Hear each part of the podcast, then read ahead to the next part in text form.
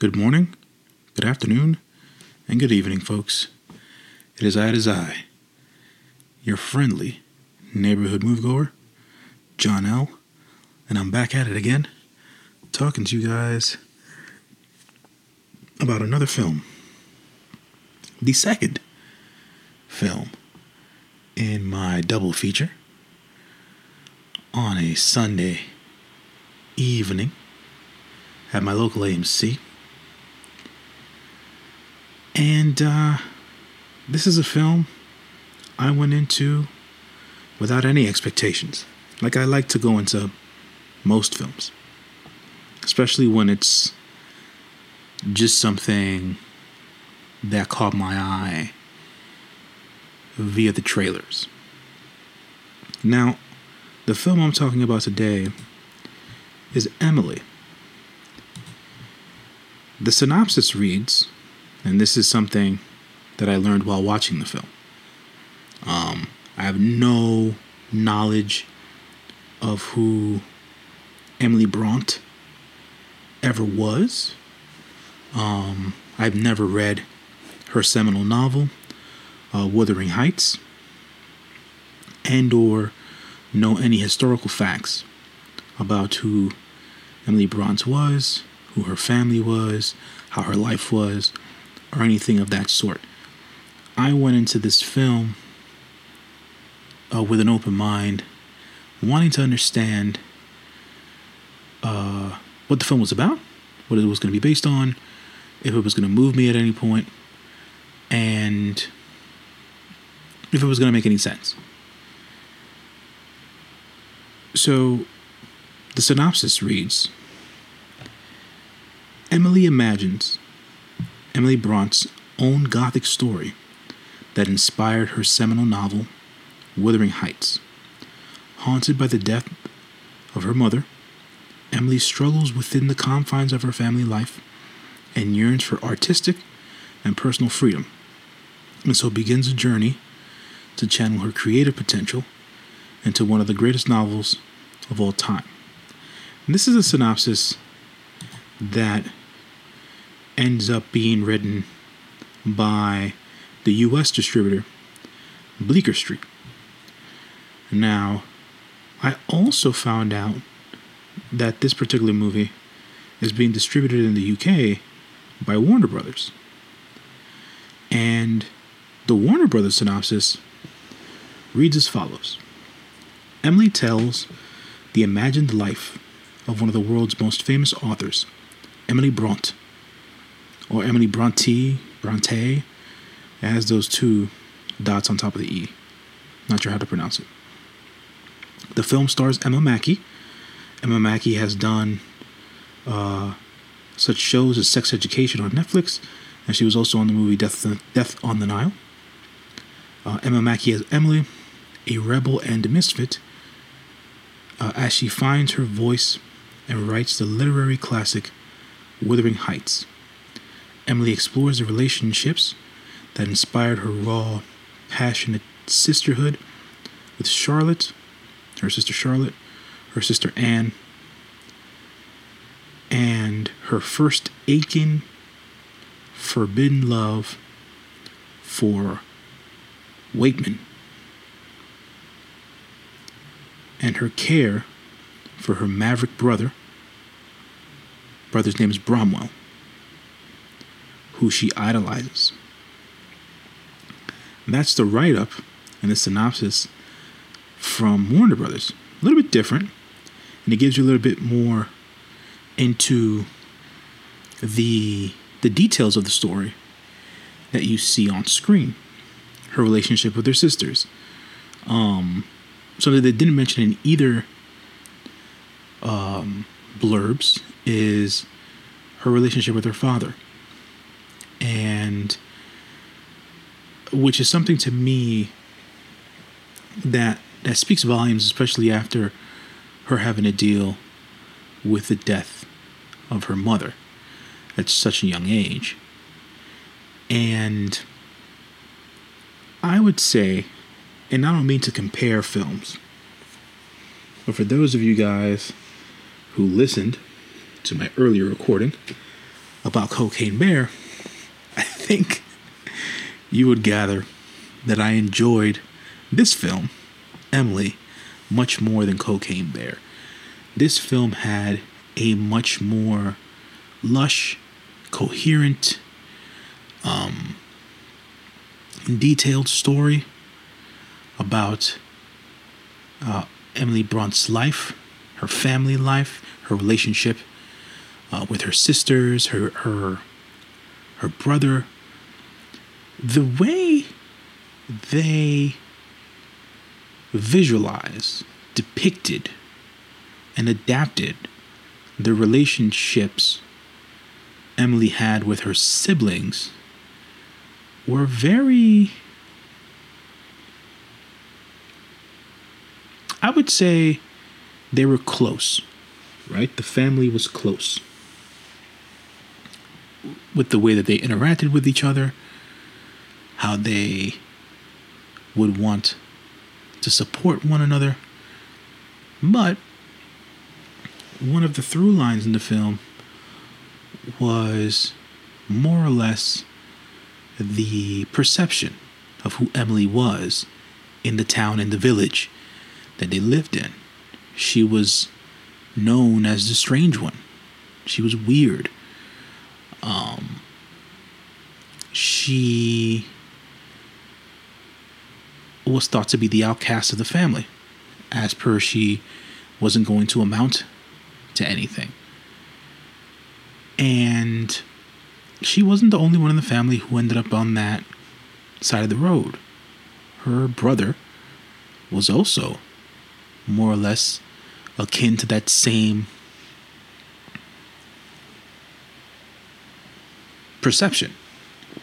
Uh, Maverick, maybe because he tried different things and he wanted to um, add validity to his life and show that his father that he has or that he brought value to the family.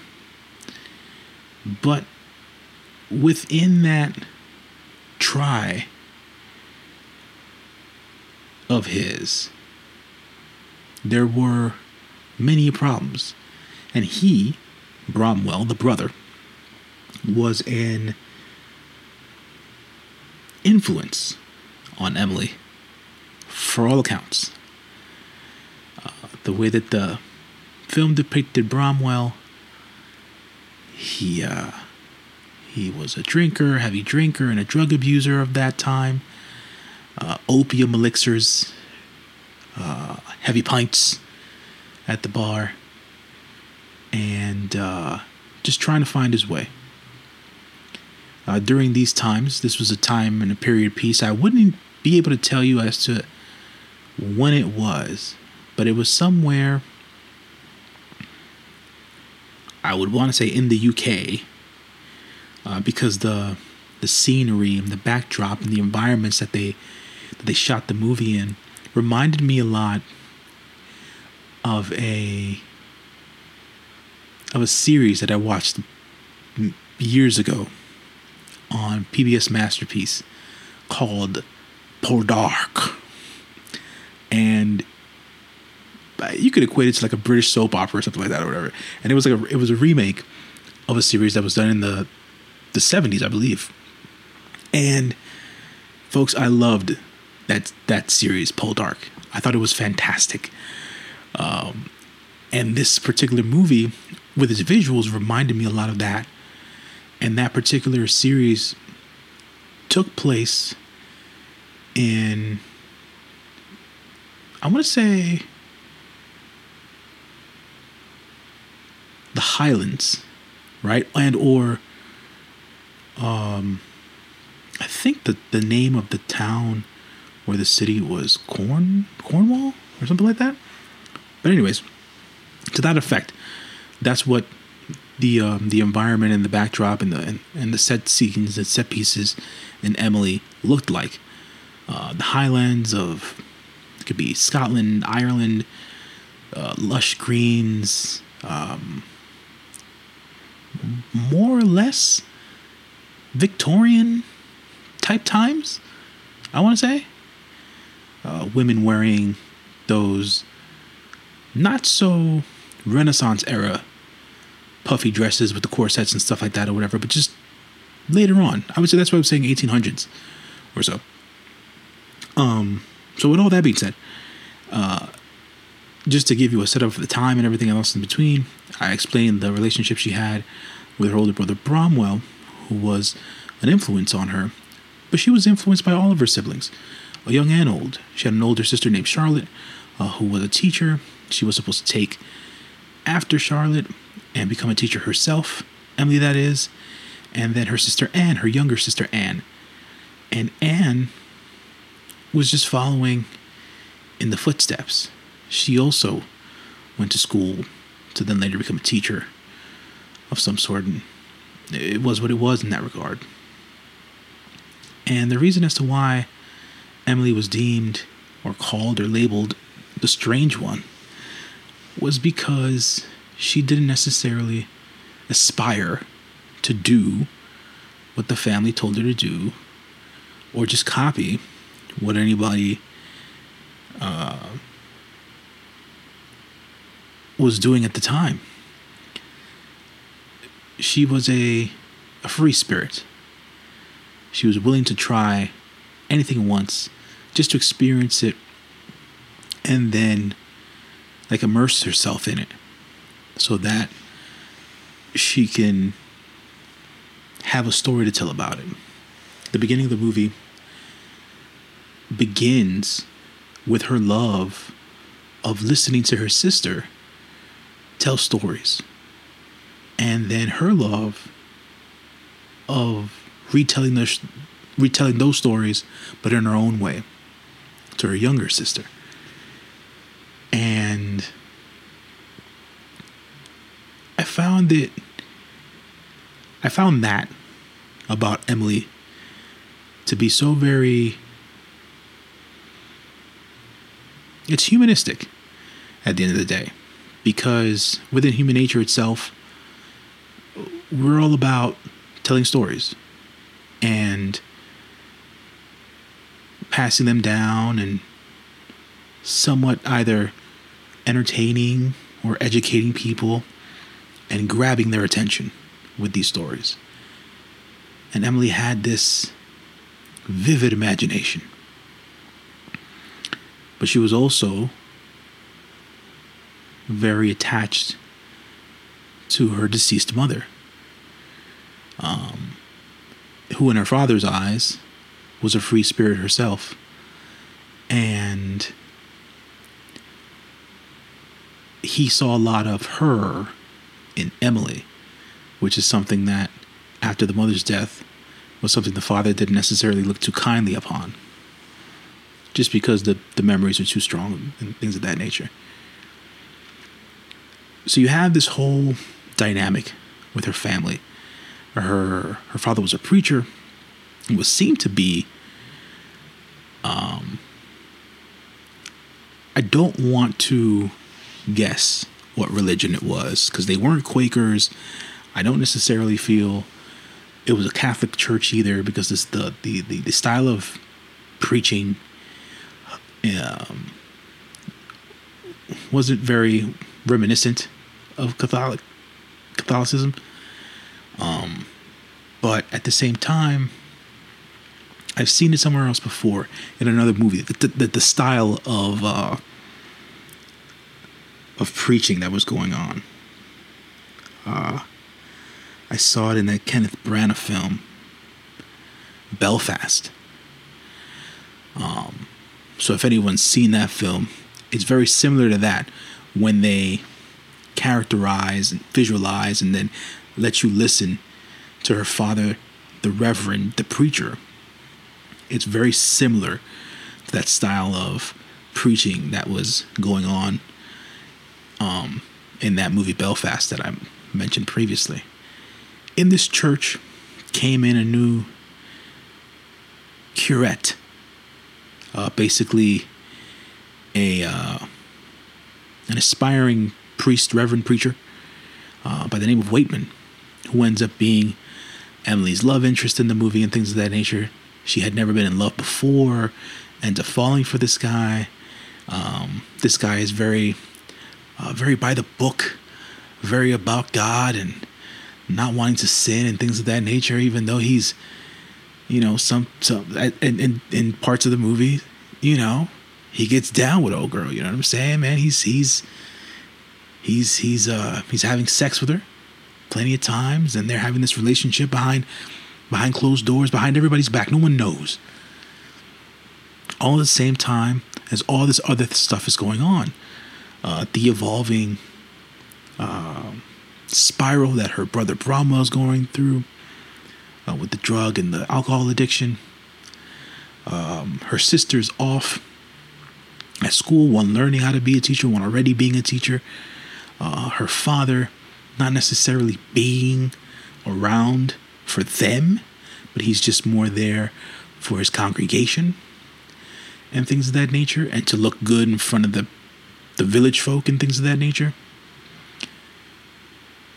This whole dynamic while she's living this life with all these different paths, uh, the indulgence and and influence of her of her older brother as she uh, dabbles in drug use and smoking tobacco and things of that nature, and still wanting to tell stories and write, which channels her relationship with her older sister Charlotte, and then trying to maintain a level of innocence, uh, like her younger sister Anne, and, and not necessarily succumb and fall into these darker themes that were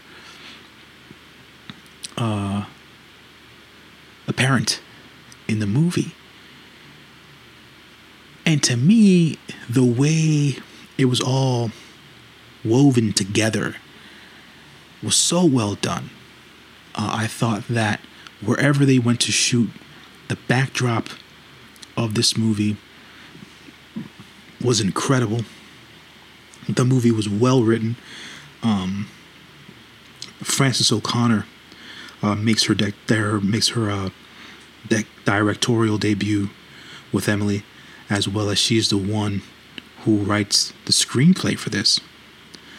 Um, and I thought I thought that she did a tremendous job with this.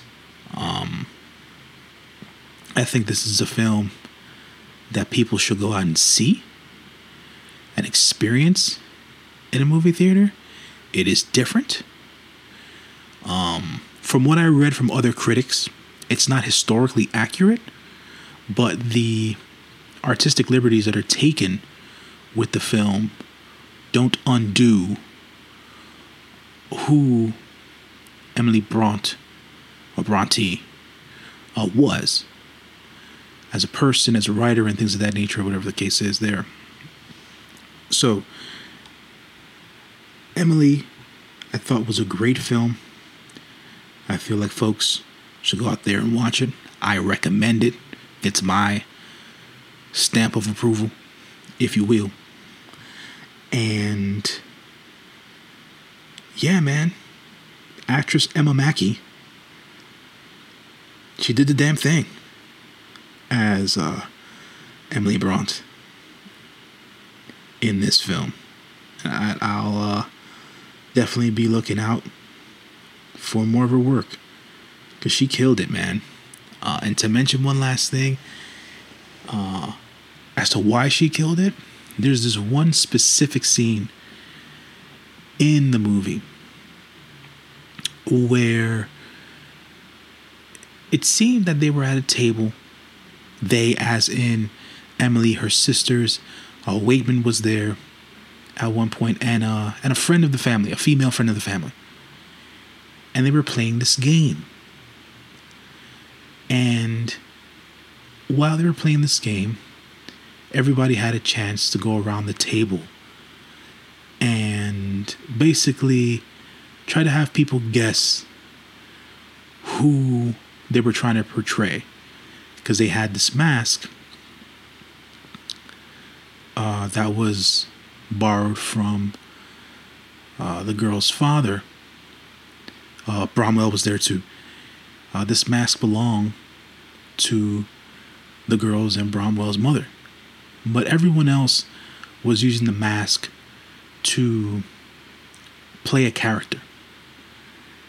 And when it came to Emily's turn, uh, her older sister Charlotte, who at that time was uh, down on Emily, said that Emily wouldn't be good at this game. And when it came to Emily's turn, and Emily obviously wanted to prove her wrong, something came about it, Emily. And it was one of those very windy nights, and the weather was more or less bad, and things of that nature. And Emily basically turned into that family's mother, the deceased mother. And all the children who were around that table basically believing that Emily had just turned into their mother. Like Emily's mother's spirit was in Emily, and Emily was basically doing, uh, had altered her voice to such a tone that all the children on the table, not children necessarily, but you know what I mean, they believed that their mother was in front of them, even though Emily was there with a mask on. And I don't believe, just from my perception of it, and this is just, you know, it's, it's the film at the end of the day. I don't believe she meant any harm by it, at, at least the way that it was, that it was shot. And I thought, my belief was, my perspective was, um, it came to tie into the whole, well, she's the weird one aspect of it because there seemed to be this gothic aspect of Emily being possessed, maybe, by her mother's spirit in those moments. And it feeling so real to everyone in that room, around that table. It was such an intense and visceral moment in that movie shit made me like, whoa, this is strong. But yet it was super creative in my head because I was like, this isn't supposed to be a scary movie or some sort of an exorcism, right? This is just more or less an exercise in, you know, well, you didn't know. This was a more or less a reflection of where the thought process of their deceased mother was in the family. No one talked about the mother. They weren't allowed to talk about her. And then when Emily tran- basically transforms into the spirit of their mother, like their real emotions and their real feelings about them missing their mother and them wanting their mother to be there and things of that nature came out in this moment. And I was like, man, Emma Mackey just killed this entire movie in this five to seven minutes. And I wanted to leave you guys with that because it was just such a strong scene to me. Like, you see love scenes a lot of the time. Um, romances and love stories and things of that nature and, and biopics and, and, and, and, and just the, the description of people's lives when they lived it, right? But that scene itself, even though I felt like, of course, this was something that um, artistic liberty was taken on, and it probably wasn't a an actual account of something that happened. It just seemed and felt so real at that moment in time while watching the movie.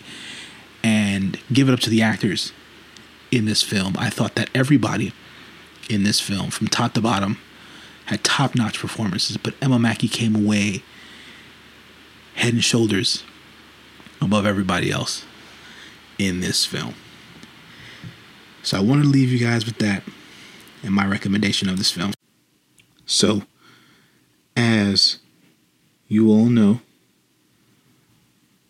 when I put my uh, stamp of approval on things, we're just gonna keep it going.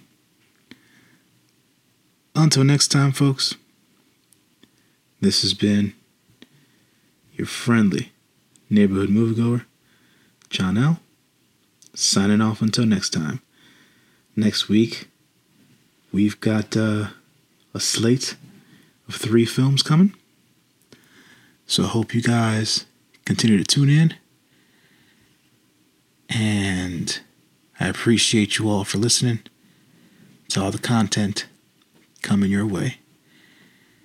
Be good to one another. Stay safe out there. And uh yeah. Peace, folks.